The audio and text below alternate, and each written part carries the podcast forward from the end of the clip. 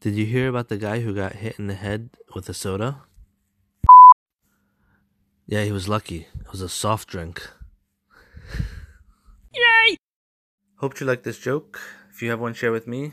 Don't forget to like, share, subscribe, all the good stuff. See you next time.